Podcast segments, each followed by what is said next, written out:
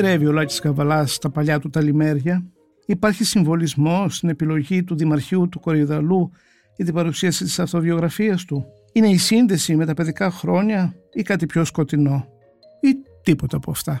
Είμαι ο Χρήστος Παρίδης και θα μιλήσουμε με τον δημοσιογράφο της LiFO και θεατρικό συγγραφέα Γιάννη Κωνσταντινίδη για την παρουσίαση του βιβλίου Λάκης Γαβαλάς Loaded στο Δημαρχείο Κορυδαλλού την προηγούμενη εβδομάδα. Για να μην χάνετε κανένα επεισόδιο της σειράς podcast της Life of the Review, ακολουθήστε μας στο Spotify, στο Apple και στο Google Podcast. Είναι τα podcast της Life. Γιάννη, γεια. Καλησπέρα. Παραβρεθήκαμε και οι δυο στην παρουσίαση της αυτοβιογραφίας του Λάκη Καβαλάς στο Δημαρχείο Κορυδαλού και μάθαμε κάτι που μάλλον εμείς οι δυο δεν ξέραμε, ότι ο Λάκης Γαβαλάς μεγάλωσε σε αυτή τη γειτονιά και τι ηρωνία έγινε ε, πασίγνωστος στην Ελλάδα, στο Πανελλήνιο εξαιτίας ε, του εγκλισμού του στις φυλακές Κορυδαλού με μια εν μέρη άδικη ε, απόφαση δικαστηρίου με την έννοια δηλαδή ότι του ρίξαν. Εντάξει, δεν είμαστε εδώ για να αμφισβητήσουμε τα Για να αμφισβητήσουμε το. Έχεις δίκιο. Έχεις δίκιο, αλλά ο ίδιος πιστεύει ότι κατά κάποιο τρόπο α, πλήρωσε για πολλά άλλα αμαρτήματα της εποχής του. Τέλος πάντων. Εσύ έχεις με τρομερή περιέργεια να παραβρεθούμε σε αυτή την παρουσίαση. Ε, ναι. Ε, Γενικώς εγώ ε, θα ομολογήσω ότι έχω φετιχοποιήσει τις ε, βιβλιοπαρουσιάσεις. Είναι ένα είδος πολιτιστικής δραστηριότητας το οποίο δεν είναι αυτό που νομίζουμε πια. Ε, παλιότερα πηγαίναμε και ακούγαμε υμνολόγια, ε, ευχές, ας πούμε ακούγαμε την ευχή καλό τάξιδο, ό,τι πιο συχαμένο μπορεί να πει κάποιος για ένα βιβλίο. Είναι το πιο σύνηθες παρόλα αυτά. Είναι, ε, το βλέπω και στο facebook όλοι οι φίλοι συγγραφέων αυτό τους λένε. Και στο facebook είναι εξ, και γραμμένο στο facebook είναι εξίσου ανατριχιαστικό. Ε, είναι το, το αντίστοιχο χάλι με το καλή συνέχεια. Είναι μια ευχή που υποκρίνεται ότι θέλει να πει κάτι θετικό χωρίς να λέει τίποτα. Εσύ τι θα πρότεινες δηλαδή; Καλή επιτυχία, καλή τύχη στο βιβλίο, ε, ευπόλυτο, ας είναι ευπόλυπτο και στο επόμενο υπάρχουν πάρα πολλά πράγματα τα οποία μπορεί να είναι εγκάρδια. Λοιπόν, ας... Το καλοτάξιδο είναι καλύτερα να φύγει μακριά από εμά. Περιέχει μορφή. Λοιπόν, ο Λάκης Γαβαλάς βρέθηκε να γράφει μια αυτοβιογραφία που μάλλον δεν την έγραψε ο ίδιος. Δεν τα είπαμε όλα για τις βιβλιοπαρουσιάσεις πάντως. Α, βιάστηκα, ε. Ε, δεν βιάστηκες. Όχι, σωστά. Θέλεις να μπεις στο ψητό, αλλά χρειάζεται μια εισαγωγούλα γιατί ήθελα να πω βασικά ότι ε, παλιά πήγαινε στις βιβλιοπαρουσιάσεις από καθαρό ψυχαναγκασμό ε, μέχρι που κάποια στιγμή δεν πήγαινε κανένας στις βιβλιοπαρουσιάσεις οπότε συνέβη μια ε, ριζοσπαστική αλλαγή και σήμερα το πιο αβέβαιο ως προς το αποτέλεσμά του πολιτιστικό γεγονός είναι μία βιβλιοπαρουσίαση. Δηλαδή μπορείς να πας και να ε, βλέπεις προσκεκλημένους οι οποίοι θάβουν το βιβλίο για το οποίο έχουν προσκληθεί να μιλήσουν. Οπότε λες τώρα γιατί; Κοίτα, γιατί με κάλεσαν; Νομίζω ότι ο στόχος του εκδοτικού οίκου είναι να πουλήσει. Πάνω από όλο αυτό είναι ο στόχος. Για το δικό μας, ε, ε, ναι, αλλά τελικά επειδή μου έκανε τεράστια εντύπωση που ε, βρισκόμουν σε βιβλιοπαρουσιάσεις όπου μιλούσαν κυρίως αρνητικά για ένα βιβλίο, ε, τελικά ε, καταλάβαινα από τη δική μου αντίδραση σε αυτές ότι αυτή η ανάστροφη ας πούμε λειτουργία της βιβλιοπαρουσίασης λειτουργούσε καλύτερα ως εργαλείο του marketing του βιβλίου διότι αγόραζα το βιβλίο που κατακρινόταν, το παρουσιαζόμενο, και τα βιβλία αυτού που το κατέκρινε. Άρα υπερκατανάλωνα ε, βιβλία, το οποίο για μένα ήταν και ένας λόγος για να μην πήγαινα πια σε βιβλιοπαρουσιάσεις. Ωστόσο πήγαμε στην βιβλιοπαρουσίαση του Λάκη Γαβαλά επειδή ε, το βιβλίο δεν είναι καινούριο, έχει συμπληρώσει περίπου οκτώ μήνες, ίσως και παραπάνω, ίσως και χρόνο που έχει εκδοθεί. Δεν ήταν η πρώτη του βιβλίου παρουσίαση, όμως πήγαμε επειδή όπως πολύ σωστά ανέφερες η βιβλιοπαρουσίαση γινόταν στον Κορυδαλό και μάλιστα γινόταν στο Δημαρχείο παρουσία του Δημάρχου. Ναι, γιατί ο Λάκης Γαβαλάς είναι μια διασημότητα και οποιοδήποτε που κρατά κάποιο δημόσιο αξίωμα θέλει να φωτογραφηθεί μαζί του. Βέβαια, το Δημαρχείο είχε γκρουπάρει τις εκδηλώσεις γιατί αμέσως μετά είχαμε τη γενοκτονία ποντίων σαν εορτασμό. Σωστά. Και θα πω λίγο πιο κάτω μια λεπτομέρεια ή να την πω τώρα.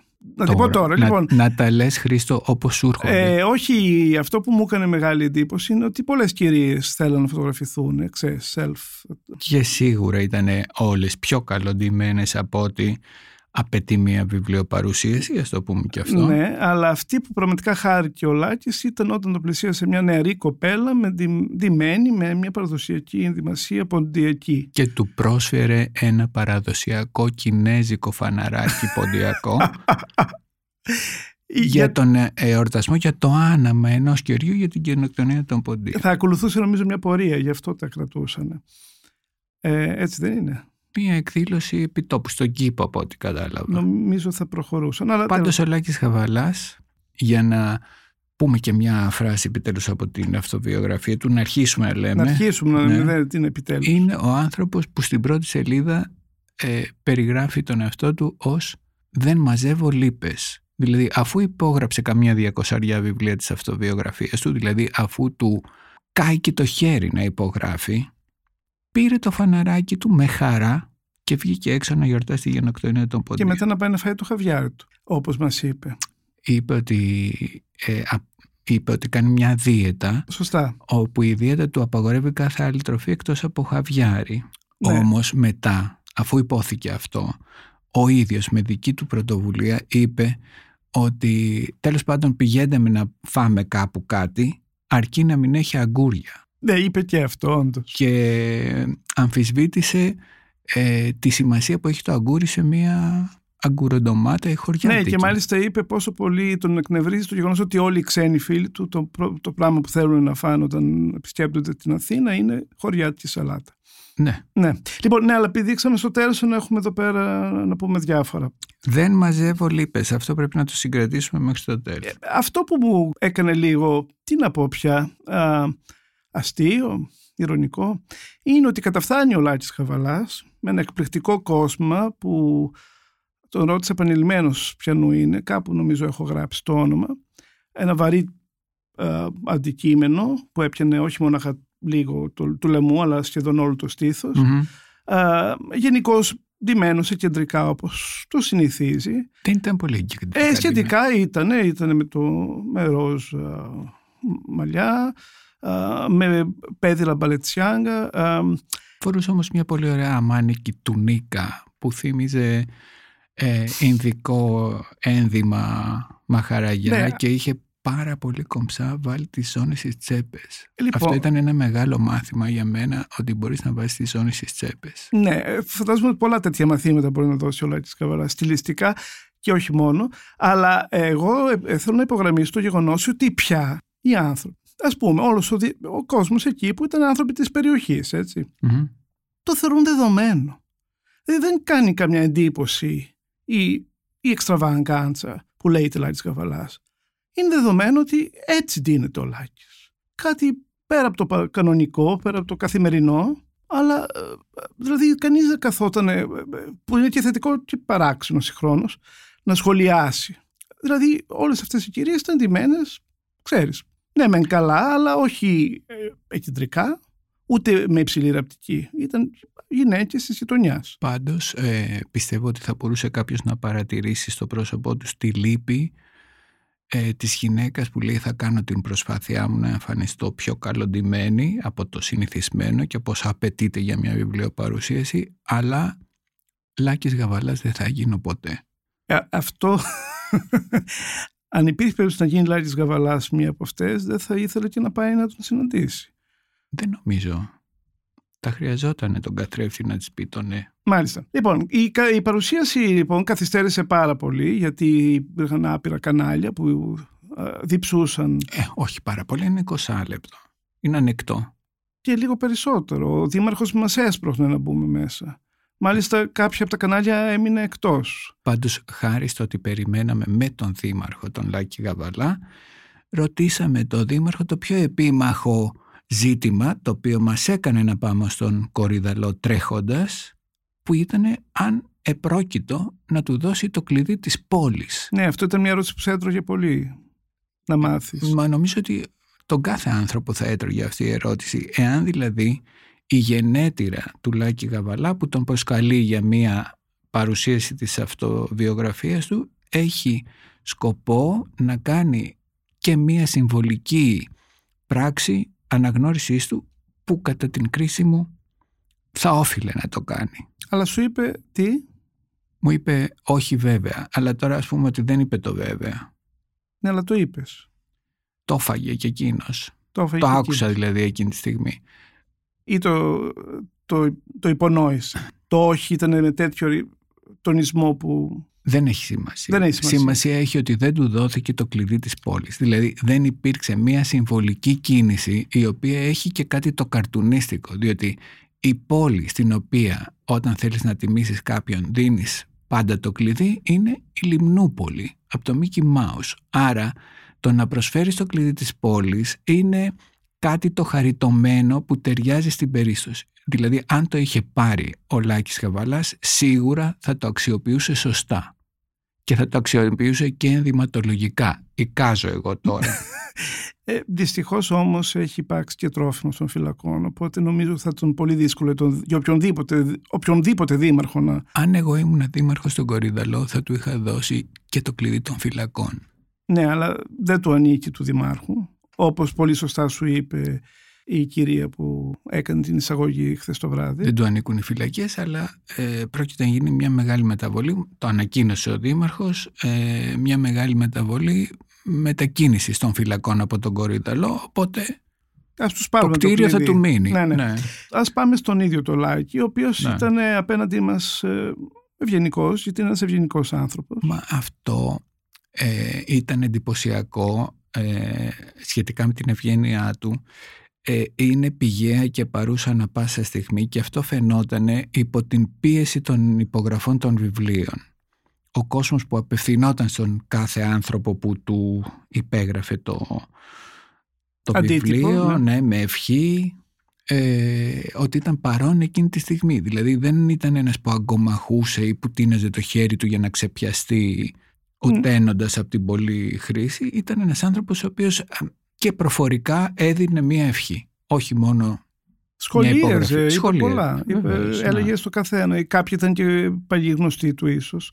και ήταν και πολύ παρεμβατικός γιατί εμένα μου έτυχε να κρυφακούσω ε, την περίπτωση μιας κοπέλας η οποία του προτείνει το βιβλίο και του λέει ε, της λέει πώς σας λένε λέει δεν είναι για μένα είναι για την Αλίκη της λέει είναι η φίλη σου Όχι φίλη σου, το κορίτσι σου. ναι Α, το άκουσες και εσύ Βέβαια, Ναι. μα δεν ήταν και τόσο κρυφό. Το είπε.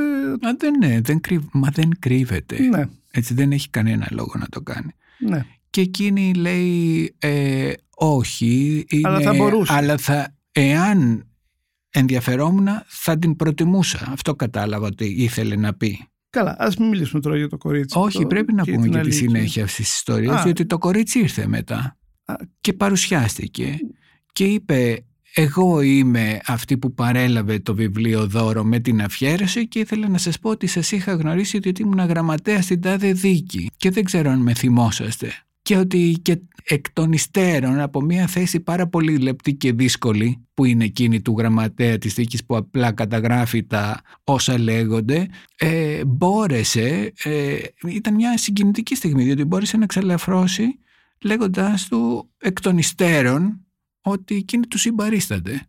Ναι. Φαίνεται και πολύ ενδιαφέρον αυτό. Ε, νομίζω ότι όλοι το συμπαριστεκόντουσαν. Και, και γενικότερα έχω την αίσθηση ότι ο Λάτης Γαβαλάς κατά κάποιο τρόπο έχει, πώς να το πω, αποκατασταθεί στα μάτια των περισσότερων Ελλήνων. Τι νομίζεις; Ε, δεν ξέρω αν είχε αμαυρωθεί. Είχε αμαυρωθεί πραγματικά, δηλαδή υπήρξε κάποιος που είπε καλά του κάνανε, δεν νομίζω. Εσύ Μμ. το πιστεύεις; Μα, καθόλου. Νομίζω ότι το είπα και από την πρώτη στιγμή. Αλλά ε, οπωσδήποτε. Δεν μιλάμε για το αν ήταν αθώος ή δεν ήταν αθώος, Αλλά; αλλά εάν εκάμφθη η αγάπη του κόσμου για εκείνον. Εγώ νομίζω ότι αυτή η περιπέτεια αντιθέτως έκανε πολύ κόσμο ε, να νιώσει ε, πιο καθαρό το συναίσθημά του, το θετικό η στάση του. υπέρ εκείνου. Η στάση του και ο τρόπος που το αντιμετώπισε, πώς το χειρίστηκε και όσα είπε εκ των υστέρων. Γιατί όπως λέει και μέσα στο βιβλίο του και μας ομολόγησε είναι ότι η σχέση του με τους συγκρατούμενους ε, με τους ε, ανθρώπους των φυλακών ήταν εξαιρετική. Ότι έφυγε, ότι ακόμα και οι πυρήνες της φωτιάς του κάναν δώρο και τον ε, τιμούσαν και τον αποκαλούσαν ως, όχι με το μικρό το όνομα, αλλά ως κύριο Γαβαλά.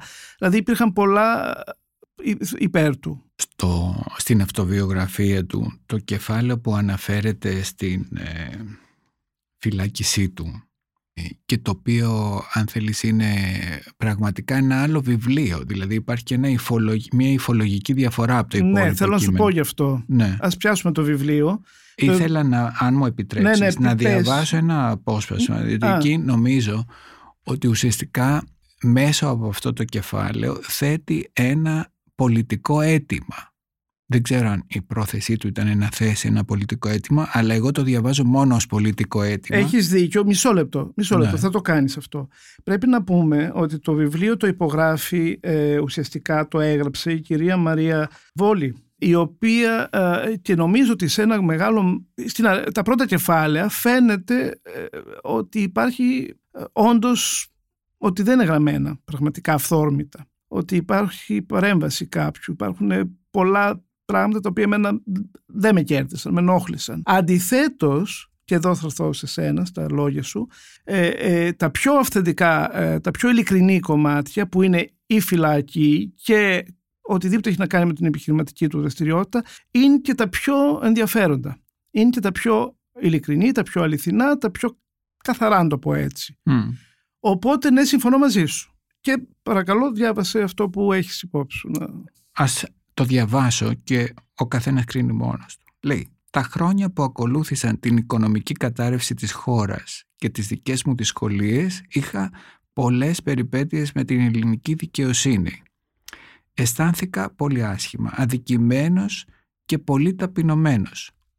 Μιλάμε ότι ο υπότιτλος αυτού του podcast είναι «Δεν μαζεύω λύπες». Έτσι, αυτό χρειάζεται να το επαναφέρουμε πρόχειρο στη μνήμη.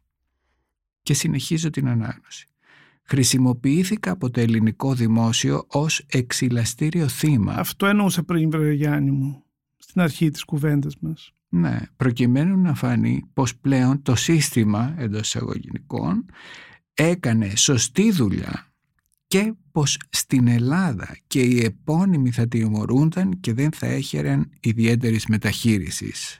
Όμως εγώ δεν έκανα ξέπλυμα μαύρου χρήματος ούτε έκλεψα από το δημόσιο όπως έκαναν όσοι θα έπρεπε να είχαν τιμωρηθεί. Γιατί κακά τα ψέματα αυτοί που έκλεψαν εξακολουθούσαν στην πλειονότητά τους να απολαμβάνουν τη ζωή τους και τα χρήματα που είχαν βγάλει στο εξωτερικό. Αυτό είναι ένα αίτημα πολιτικό. Είναι ένα statement το οποίο δίνει μια κάποια αξία σοβαρή στο αυτό το βιβλίο. Αυτό μερικές σελίδες παρακάτω το συνδυάζω με το ότι έγινε φίλος με τους πυρήνες της φωτιάς. Ναι. Που ε, βρέθηκαν εκεί φυλακισμένοι επίσης, κρατούμενοι και τον φώναζαν και κύριοι κύριο Γαβαλά. Ναι. Σε αντίθεση, ας πούμε, έχει πει με το ότι το γράφει σε αυτό το κεφάλαιο μπήκα Λάκης και βγήκα κύριος Γαβαλάς. Και του έκανα δώρο ένα δερμάτινο ντοσιέ με αφιέρωση. Με αφιέρωση, ναι. Ένα ε, αξεσουάρ δηλαδή για να το φέρουμε στο μήκος κύματος το σωστό. Ναι. Λοιπόν, ας μιλήσουμε λίγο ακόμα για το βιβλίο. Το βιβλίο... Να μιλήσουμε για το βιβλίο, να μιλήσουμε για, για το περιδέρεο που φορούσε; Α, το ανέφερα ήδη. Το ανέφερες, αλλά συνδυάζεται ναι. με μια πολύ σημαντική στιγμή του βιβλίου. Ποια είναι αυτή; Είναι αυτή που ο Λάκης Γαβαλάς πηγαίνει στο Σεντροπέ την πρώτη φορά που βγαίνει από τη χώρα περίπου αν θυμάμαι σωστά και εκεί συναντάει τον ιδιοκτήτη του Crazy Horse Saloon που είναι ένα από τα πιο chic διάσημα και απαράμιλα το χωρίς, χωρίς όμοιό του καμπαρές στο Παρίσι και του προτείνει να ανεβάσουν ε, ένα σοου με θέμα την Κλεοπάτρα όπου θα ήταν όλος ο θείασος αυτές οι πανέμορφες γυναίκες που, για τις οποίες είναι παγκοσμίως γνωστό το Crazy Horse αλλά ο Λάκης Γαβαλάς θα έκανε την Κλεοπάτρα. Ναι. Αυτό δεν μπορούσα να το φανταστώ όταν το διάβαζα στο βιβλίο. Πώς θα γινόταν ο Λάκης Γαβαλάς, γιατί ο Λάκης Γαβαλάς έχει ορισμένα χαρακτηριστικά τα οποία του προσώπου. Αν επιτρέπετε τώρα να πούμε κάτι τέτοιο, αλλά και να μην επιτρέπετε θα το πούμε και θα δούμε. Ναι, προχώρα. Έχει τα περιγράμματα των ματιών του είναι τόσο ανδρικά και κατά ένα τρόπο εκ του φυσικού λυπημένα που αντιβαίνουν στην έννοια της θηλυκότητας. Είναι πολύ αντρικά, ανδροπρεπή, αρενοπά τα μάτια του Λαγί Γαβαλά. Οπότε ε, είναι δύσκολο να τον δεις ως να τον φανταστώ ως Κλεοπάτρα. Ήταν αδύνατο. Μέχρι ναι. που στο προάβλιο του Δημαρχείου Κορίδαλου είπαμε η Κλεοπάτρα. Αυτή ήταν η πρώτη σκέψη. Διότι φορούσε αυτό το περιδέρεο. Το οποίο θυμάσαι το όνομα του σχεδιαστή για το κοσμημάτων εννοώ. Όχι, αλλά νομίζω ότι αν πας σε ένα μαγαζί και πεις θέλω το περιδέρεο του κυρίου Γαβαλά το οποίο ήταν σαν κολλιέ της Κλεοπάτρας με ανανάδες από και μπανάνες όλοι θα σου πούνε ορίστε αυτό είναι διότι είναι ένα μοναδικό, ένα γλυπτό. Μιλάμε για ένα γλυπτό το οποίο βρισκόταν γύρω από το λαιμό του. Το οποίο μάλλον ε, κατά κάποιο τρόπο ε, συναγωνίζεται το περιδέρεο της ε, Μαρέβας στο Λευκό Οίκο. Της Μαρέβας δεν είχε είναι, το ίδιο Είναι γλυπτό επίσης. Δεν ξέρω της Μαρέβας, αν, αν επιτρέπετε τώρα να κάνω κριτική μπιζού. Έχουμε έρθει εδώ για μια βιβλιοπαρουσίαση και θα κάνουμε κριτική μπιζού. Εκείνο ήταν ένας φόρος τιμής στους Ινδιάνους της Αμερικής, εγώ θα έλεγα, αλλά σε χρυσό. Ναι. Ήταν κάτι μεταξύ Αστέκων και Σιού στο ναι. στυλ. Ενώ ναι. αυτό που φορούσε ο Λάκης Χαβαλάς εχθές ήταν ε, περισσότερο κάτι σαν να είχες δημιουργήσει μία πλαγιομετοπική ένωση Αιγυπτιακού αρχαίου φαραωνικού περιδερέου και ε, του μπουκέτου που είχε από φρούτα, τη φρουτιέρα που είχε στο κεφάλι συνήθως η Κάρμεν Μιράντα. Ακριβώς. Ναι. Λοιπόν, βρήκα και το εντόπισα και το όνομα του design, είναι η Ράτσι Μοΐνη. Μου το είπε ο ε, Τώρα που το ακούμε τόσο καθαρά δεν θα το ξεχάσουμε ποτέ. Λοιπόν, να πούμε και κάποια σχόλια για το βιβλίο, το οποίο... Ε... ε θα ξεκινήσουμε βέβαια από το σημείο που πηγαίνει στο τζακάρι και ζητάει να του βάλει πέταλα στα παπούτσια. το οποίο το έκανε στην εφηβεία του, έτσι δεν είναι; Την παιδική του ηλικία. Παιδική, ακόμη πιο νωρίς. Ναι. ναι. Δηλαδή ήταν από την αρχή ένας ε, fashion, φασιονίστας. Ε, Είχε ένα ένστικτο να τραβάει τα μάτια επάνω του και μου έκανε τεράστια εντύπωση αυτό που ζητάει τα πέταλα. Καταρχάς εμένα μου έκανε εντύπωση ότι οπτικοποιώντας το αίτημα προς τον τσαγκάρι βάλε μου πέταλα δεν πήγε το μυαλό μου στα μέταλλα που βάζουν στα παπούτσια για να χορεύεις κλακέτες αλλά φαντάστηκα ότι είχε πραγματικά πέταλα λόγου και μου φαινόταν πολύ εντυπωσιακό. Από την άλλη μεριά ότι έδειχνε ότι τόσο πολύ θέλει να ε, καταλαμβάνει που δεν ε, απαιτούσε το βλέμμα του άλλου αλλά και τα αυτιά. Ναι. Αυτό, αυτό μου έκανε μεγάλη εντύπωση σε μια τόσο ε, ευαίσθητη παιδική ηλικία και ο αυθορμητισμός με τον οποίο αυτό το πράγμα προβάλλεται. Ναι, μα το λέει, το, λέει, το ομολογεί από την αρχή ότι ήθελε πάντα να, από πολύ νωρίς να τραβήξει την προσοχή όλων πάνω του, να γίνει Αυτό το θέλει πολλοί κόσμος, το θέλει πολλοί ναι. κόσμος και εδώ δεν πρέπει να παραπλανήσουμε τα ζητήματά μας διότι ε, ο, πολλοί κόσμος μπορεί να τραβήξει την ε, προσοχή επάνω του. Το ναι, δύσκολο είναι να την κρατήσεις. Να τη συντηρήσει, ακριβώς. Ναι. ακριβώς. Και τώρα βλέπουμε ότι ο Λέξης Γαβαλάς έχει καταφέρει αυτό το πράγμα, το έχει στο τσεπάκι του ανα πάσα στιγμή, δεν χρειάζεται να προσπαθήσει καθόλου. Όχι, το όχι, δεν χρειάζεται. Είναι όμως το έχει, ε, νομίζω το έχει καλλιεργήσει, το ξέρει, το έχει κατακτήσει μέσα στα χρόνια απόλυτα. Ναι. Ε, δούλεψε με μεγάλους στάρ και, του, και της show business ήταν χορευτή στα νιάτα του, της Ραφαέλα Καρά και άλλων μεγάλων ε, και σπουδαίων ε, καλλιτεχνών της Ιταλίας κυρίως. Mm. Σκηνοθέτησε, χορογράφησε ε, επιδείξεις μόδας. Χόρεψε μέχρι και στη Τεχεράνη, μέχρι και στη Βηρητό, δηλαδή μυθικά ονόματα, μυθικές εποχές. Έκανε, τα έκανε όλα αυτά, συναστράφηκε superstar. Ε, εμένα το βιβλίο στην αρχή λίγο με ενοχλεί αυτό το υπερβολικό name dropping. Είναι σαν να θέλει να κάνει ένα είδος οδηγού κουλτούρας της Δεν, εποχής. Το, το name dropping ε, με το... ξαφνιάζει που το χρησιμοποιείς ως περιγραφή, διότι ε, το name dropping το κάνει κάποιος που θέλει να επιδείξει κάτι. Μα θέλει να επιδείξει κουλτούρα. Και αυτό είναι το μόνο που αρνητικό για μένα σε αυτό το βιβλίο. Δηλαδή, όλες τα πρώτα κεφάλαια κάνει αναδρομή περίπου του πολιτισμού της Ελλάδας από τα 50s μέχρι τα 70s και αναφέρεται σε πράγματα που δεν αμφιβάλλω ότι κάποια στιγμή είτε τα διάβασε τα βιβλία είτε είδε τις ταινίες, αλλά δεν είναι τοποθετημένα σωστά χρονικά και νομίζω ότι είναι Έχω την αίσθηση ότι ε, γι' αυτό ευθύνεται εν μέρη η συγγραφέα του βιβλίου. Θα μου επιτρέψεις. Να ολοκληρώσω λιγάκι. Παρακαλώ. Ναι. Ε, εκεί που όμως βρίσκω μάλλον αυθεντική την ε, σχέση του με τον πολιτισμό είναι η αιμονή, γιατί μάλλον το είχαν και στην οικογένεια, η αγάπη μεγάλη για το λαϊκό τραγούδι και για τα ρεμπέτικα. Επανέρχεται πάρα πολλές σε σημείο που να καταλαβαίνω ότι ότι είναι κάτι που τον αφορά πραγματικά μέχρι σήμερα. Το, το αγαπάει αυτό. Αυτό μας κάνει εντύπωση εμάς σήμερα για την εποχή στην οποία αναφέρεται, δηλαδή για τη δεκαετία του 50 και μέχρι τα μέσα της δεκαετίας του 60, δεν ήταν παρά, παράλογο, διότι δεν υπήρχε άλλη μουσική. Τότε για να ακούσεις μουσική έπρεπε να πας σε ένα κέντρο και να ακούσεις μια ορχήστρα. Δεν υπήρχε ακόμα η εξάπλωση. Το αναφέρει κιόλας ότι από κάποιο σημείο και έπειτα έρχεται το pick-up με τις μπαταρίες. Και, και το ραδιόφωνο υπάρχει. Ναι, και το ραδιόφωνο ναι. δεν παίζει υποχρεωτικά ξένη μουσική. Είναι κάτι το οποίο Όχι, δεν, αργότερα. Και δεν παίζει και αναγκαστικά ρεμπέτικο τα χρόνια εκεί. Παίζει πάντως ελληνική μουσική. Δηλαδή και αναφορές σε, σε, στο κινηματογράφο της Ιταλίας. Ε, νομίζω ότι τα βρίσκω λίγο υπερβολές. Νομίζω ότι αυτά τα λέει γιατί σίγουρα τα, τα εκτιμά, αλλά νομίζω ότι αργότερα τα, τα εκτίμησε στη ζωή του, όχι τη στιγμή που ζούσε στην Ιταλία και τον ενδιέφερε πιο πολύ ας πούμε ο χορός. Τον αμφισβητείς δηλαδή Χρήστο; Ε, όχι απόλυτα. Αμφισβητώ το, δεν μου αρέσει ο τρόπος που παρατίθονται μέσα στο βιβλίο. Και θα το αντικρούσω πάντως αυτό. Ναι. Θα μου επιτρέψεις να το αντικρούσω; Φυσικά, ναι. ναι. Ε, ένας που κάνει ένα name dropping όπως το πες πριν φροντίζει πάντα τα, τα ονόματα που παραθέτει να έχουν μια συνάφεια μεταξύ τους ή τέλος πάντων να υποστηρίζουν τη δική του σχέση με ένα επίπεδο προσωπικότητων και πάνω. Εδώ πέρα στις αναφορές του, ας πούμε, αυτό είναι κάτι το οποίο συμβαίνει σε πάρα πολλές αναφορές που έχει μέσα στο βιβλίο.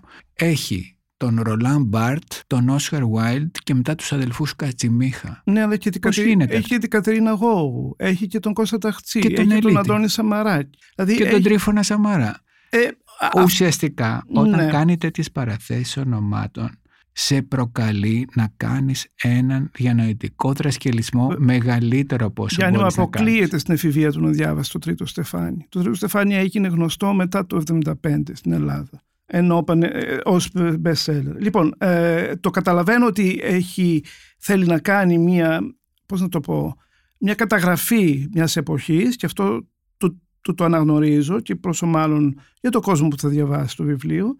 Αλλά θεωρώ πολύ πιο ειλικρινές και πολύ πιο σωστό τη μεγάλη προσπάθεια, την εκπληκτική του καταγραφή, θα γελάσεις τώρα, αλλά αυτό που ξέρει πραγματικά καλά, τα 80's και τα 90's. Δηλαδή τη νύχτα της Αθήνας, την κοσμική και την καλλιτεχνική και εκεί που βέβαια πραγματικά του βγάζω το καπέλο και έχει ένα νόημα για μένα το βιβλίο. Όχι, δεν είναι το μόνο, αλλά είναι επίσης κάτι που ξέρει καλά. Είναι πώς στιλιστικά αλλάζει η, το κολονάκι. Και αναφέρεται σε όλες τις, τα καλά μαγαζιά που αυτός φέρνει όλη την avant-garde μόδα της Ευρώπης πρώτη φορά και πείθει κάποιους μαγαζάτορες να προωθήσουν αυτά τα ρούχα και αλλάζει, ξέρεις, αισθητικά η Αθήνα, η, η νέα γενιά και ακολούθως και άλλες ε, και οι μεγαλύτεροι άνθρωποι. Αυτά λοιπόν το θεωρώ πιο ειλικρινή, πιο ε, κοντά στο αντικείμενο των ε, γνώσεών του και με, με έναν τρόπο αυτό που ηρωνευόμαστε συνήθως και λέμε το, τα χρόνια του lifestyle, τα late 80s και 90s, σε αυτό το βιβλίο είναι σαν να συμπυκνώνει, θα μου πεις ποιον αφορά, ε, τέλος πάντων είναι μια εποχή ολόκληρη. Λοιπόν, σε αυτό το βιβλίο συμπυκνώνεται όλη αυτή η εποχή με ένα πάρα πολύ ενδιαφέρον τρόπο γιατί αναφέρει και τις ταξικές αλλαγές που η πολιτική κατάσταση εκείνης της εποχής επιφέρει στην αθηναϊκή ζωή και στην Ελλάδα γενικότερα. Χωρίς όμως να θέλει να κάνει αυτή τη σύνδεση. Δηλαδή οι αναφορές τους σε αυτές τις αλλαγές γίνονται μόνο από ένα, μια επιφανειακή περιήγηση Έχεις δίκιο, στη νύχτα. Μεν, όχι, όχι, όχι. Αναφέρει και πώς αποκτά, αποκτά χρήμα ε, μια τάξη ανθρώπων που δεν, μέχρι την στιγμή δεν είχε χρήμα. Ε, μιλάει για λαμόγια, μιλάει για, για, για επιδοτήσεις, μιλάει για χρήματα τα οποία περί παράξενους τρόπους φτάνουν στα χέρια κάποιων τα οποία τα σκορπάνε στα μπουζούκια πρώτο τραπέζι ότι όλοι θέλουν να κάνουν μια φιγούρα δηλαδή ότι δεν τα καταλαβαίνουν απόλυτα αυτά που κάνουν τα κάνουν γιατί, για να φανούν mm. Κατά απομίμηση ναι. Μισό λεπτό μου επιτρέπεις; Είναι, είναι πολύ καθαρά όσα είπες μέχρι τώρα. Μου έχει κάνει τεράστια εντύπωση που εγώ πιστεύω περισσότερο στο Λάκη Καβάλα από όσο εκεί, αλλά το προσπέρνω προς στιγμή. Να σου πω το εξής, ότι το θέμα μας είναι η βιβλιοπαρουσίαση. Ε, ναι, αλλά να μιλήσουμε και για το βιβλίο, έπρεπε. Λοιπόν, ναι. Προέχει να μιλήσουμε για τη βιβλιοπαρουσίαση. Λοιπόν, για να μην ε, ξοδεύουμε πάρα πολύ χρόνο άλλο των ανθρώπων που μας ακούνε, ας μην πούμε τίποτα άλλο για το βιβλίο. Αξίζει όσοι ενδιαφέρονται να το πάρουν να το διαβάσουν. Οπότε ας κλείσουμε τη βιβλιοπαρουσίαση. Μήπως να μιλήσουμε για την υπέροχη κυρία. Ακριβώς. Ναι. Που μας γοήτευσε. Ναι. Πες. Όχι, εσύ θέλεις να μιλήσεις για την βιβλιοπαρουσίαση. Δεν έχεις παρά να, να μιλήσεις για την ε, κυρία που έκανε τη βασική ε, παρέμβαση. Ναι, είναι ε, μια πάρα πολύ συμπαθής κυρία η οποία λέγεται Ελένη Λιντσεροπούλου και η οποία είναι εργαζόμενη στο Δήμο, στο Ήταν, ε, των, ναι, των δημοσίων σχέσεων και η οποία έχει δύο ιδιότητες. Το πτυχίο της είναι η θεολογία και ε, είναι θελόντρια στις ε, φυλακές, στα προγράμματα εκπαιδευτικά. εκπαιδευτικά. Ναι. Και ποιήτρια είναι. Και λογοτέχνης, βέβαια. Ναι. ναι. Και μιλούσε και από αυτή τη σκοπιά, δηλαδή του λογοτέχνη. Ξεκίνησε λοιπόν και είπε ότι με την ιδιότητα της, της θεολόγου ε, βρίσκει μέσα στην αυτοβιογραφία ε, του Λάκη Γαβαλά μία δοξολογητική διάσταση. διάσταση. Ναι. Και ε, το βάζει σε ένα πλαίσιο πίστης και αυτό μας ξένησε πάρα πολύ διότι έμεινε σε αυτό το επίπεδο, δεν καταλαβαίναμε δηλαδή γιατί το θεωρούσε τόσο θεϊκό. Η ίδια όμως έλεγε ότι οποιαδήποτε, ήθελε να πει οποιαδήποτε στάση ζωής περιλαμβάνει ένα δόξα το Θεό, όποιος Θεός και αν είναι αυτός, είναι θετική και δοξολογητική. Και με αυτή την έννοια μετά από αυτή την διευκρίνηση τέριαζε. Από την άλλη μεριά πραγματικά ήταν το τελευταίο πράγμα που θα μπορούσες να ακούσεις σε μια βιβλιοπαρουσίαση και γι' αυτό είμαι τόσο πολύ υπέρ των βιβλιοπαρουσιάσεων. Δηλαδή πας και ακούς το απροσδόκητο ότι η αυτοβιογραφία του Λάκη Καβαλά είναι δοξολογητική. Ναι, γιατί... Ε, Εκεί πας δεν θα πήγαινα μόνο στον Κορυντελό, θα πήγαινα και στην Κόρινθο για να ακούσω κάτι τέτοιο. Ε, αυτό όμως είναι χάρη στην κυρία Λιτζεροπούλου. Πάντα στις βιβλιοπαρουσιάσεις υπάρχει μία κυρία σαν την κυρία Λιτζεροπούλου. Αυτό είναι το φαινόμενο της εποχής. Μια κυρία, ένας άνθρωπος ο οποίος από εκεί που δεν το περιμένεις θα πει κάτι πολύ ενδιαφέρον, κάτι πολύ... Κάτι απροσδόκητο. Ανα, ναι. ναι. Λοιπόν, α, έχουμε να προσθέσουμε κάτι άλλο πιστεύεις; Έχουμε να προσθέσουμε ότι το μεγαλύτερο όφελος αυτού του βιβλίου, το μεγαλύτερο προτέρημα αυτού του βιβλίου που είναι υπέρ της κυρίας που, το, που επιμελήθηκε της ε, Μαρίας Βόλη είναι η ροή. Αυτό το βιβλίο διαβάζεται τόσο γρήγορα που δεν καταλαβαίνεις, ε, δεν, δεν πιάνεται το χέρι σου που το σηκώνεις. Αυτό είναι ένας λόγος που κάνει ένα βιβλίο να είναι ε, ευχάριστο άσχετα, ό,τι και να λέει. Όποια και είναι η θέση του, η παλαβομάρα του, η αλήθεια του, το ψέμα του, όλα, η ροή του κειμένου είναι κάτι το οποίο κάνει ευανάγνωστο και πιστεύω και αγαπητό ένα βιβλίο. Και αυτό ε, είναι υπέρ. Οπότε κατά τη γνώμη σου... Ότι κάποιος που θα το πάρει δεν θα... Δεν θα βαρεθεί. Ε, δεν, θα, δεν θα προλάβει να βαρεθεί. Ναι. Πώς σου φάνηκε ναι, αυτό, σωστά. λίγο μολυσμένο. Δεν όχι, θα όχι, όχι, όχι. να Έχει, έχεις δίκιο, δεν θα προλάβεις να βρεθεί γιατί είναι και μια συναρπαστική ζωή, κακά τα ψέματα. Βέβαια, είναι μια, δεν ξέρω αν είναι ε, λογοτεχνικά αν το, το τοποθετείς στο επίπεδο ενός μυθιστορήματος, αλλά αυτό το κλισέ που λέμε ότι έζησε μια μυθιστορηματική ζωή, νομίζω ότι μάλλον μπορεί να το πεις για τον Λάκη Καβαλά. Τώρα, έχουμε λίγο καιρό να πούμε πόσα θα έπρεπε να πούμε ακόμα και δεν θα τα πούμε για να κλείσουμε εδώ. Το γάμο του με την Τόριλ Γιώχαντσεν. Ναι, ναι, όχι, να, να, Τι τα, απίστη- να, τα, να τα πούμε κι Όχι, αυτά. τι να πούμε, να μην πούμε τίποτα άλλο. Να τα διαβάσει ο κόσμος παίρνοντας αυτό το Ναι. βιβλίο και Εμένα- πάντα θαυμάζοντας το Λάκη Γαβαλά. Πάντως ε, για, την, για το γάμο του, όπως λέει ο ίδιος, μετά το, τη λήξη αυτού του γάμου, εν πάση περιπτώσει, το 1985, Εννέα χρόνια, εννέα χρόνια ήταν παντρεμένη. ναι, ναι, ποιος θα το περίμενε ε, με το Λάκη Καβαλά. Δηλαδή από άλλους και από άλλους δεν το περιμένεις. Εγώ νομίζω ότι ο Λέξης Γαβαλάς είναι ένας άνθρωπος που Ψέματα, να όχι. ζήσεις μια ζωή. Λοιπόν, όχι, το 82 χωρίσαμε, λέει, και από τα 30 μου και μετά τις γυναίκες τις βλέπω μόνο στο κομμωτήριο, όπως έχω πει χαριτολογώντας. Και έτσι κάνει και μια δήλωση για, τον, για την ερωτική του ζωή από τότε μέχρι σήμερα. Μμ. Ναι, μπορούμε να το πούμε γι' αυτό. Γενικά δεν έχει πολλά αποκαλυπτικά κουτσομπολιά αυτό το βιβλίο. Δεν λέει και πολλά πολλά. Δηλαδή μην νομίζεις κανείς ότι θα σκανδαλιστεί διαβάζοντάς το. Έχει πολλά και διάφορα. Πολλά από αυτά είναι Έχει ενδιαφέροντα. περίεργες λέξεις. Α, εντόπισες περίεργες λέξεις. Όπως, Ε, ε, εμφανίζεται πάρα πολλές φορές η λέξη κάψα. γιατί αυτή είναι περίεργη; Δεν είναι περίεργη. Αλλά, Είναι σεξουαλικοποιημένη ναι.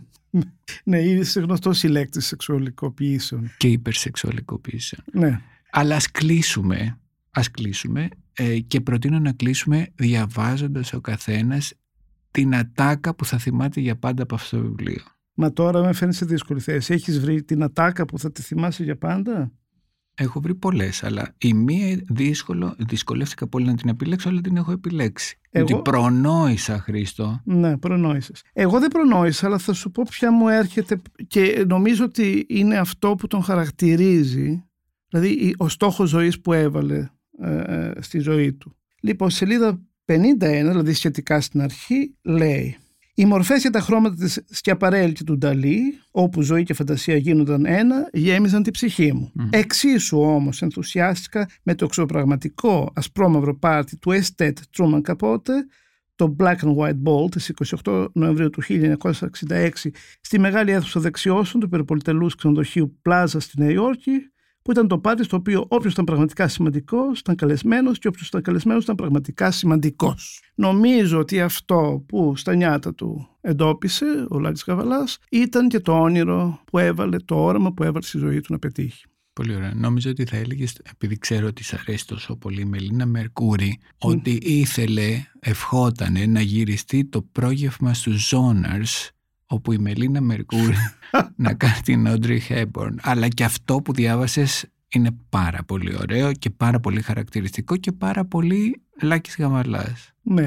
Ενώ εσύ Εγώ ποια ατάκα διάλεξες; διάλεξα, ε, καλά είναι πάρα πολλές όπως είπα και πριν, αλλά θα σας πω ποια είναι. Είναι στο σημείο που μιλάει για τη θεία του, η οποία είναι ε, μοδίστρα, είναι η θεία του Παναγιώτα και είναι μοδίστρα και τα πάει πάρα πολύ καλά μαζί της και εκείνη τον καταλαβαίνει και όλα αυτά και λοιπά και λέει ότι γενικώς μένοντας μέσα στο ατελιέ της ε, συνειδητοποίησε κάτι που το κατάλαβε αργότερα βλέποντας την Παριζιάνα με την ε, Ρένα Βλαχοπούλου όπου η Βλαχοπούλος μοδίστρα Πελαγία ε, λέει στην πελάτσα σούζι τρως και ψεύδεσαι και τρως. Η γνωστή ατάκα. Ναι. Και ο Λάκης Καβαλάς γράφει μετά από αυτό το σούζι τρως και ψεύδεσαι και τρως λέει αλλά έτσι είναι αγάπη μου. Άλλο ντραπέ και άλλο ντροπή.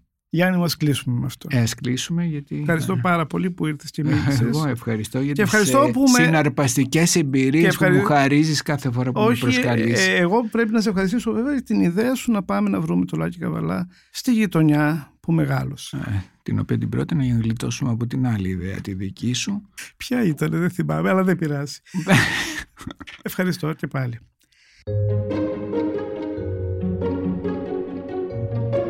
Ήταν ένα ακόμα επεισόδιο της σειράς podcast της Life of the Review και σήμερα μιλήσαμε με τον Γιάννη Κωνσταντινίδη για τη βιβλιοπαρουσίαση της αυτοβιογραφίας του Λάκη Καβαλά στον Κορυδαλό. Για να μην χάνετε κανένα επεισόδιο της σειράς podcast της LiFO The Review, ακολουθήστε μας στο Spotify, στο Apple και στα Google Podcast. Ηχοληψία, επεξεργασία και επιμέλεια, Φέδωνας Χτενάς και Μερόπη Κοκκίνη. Ήταν μια παραγωγή της LiFO. Είναι τα podcast της LiFO.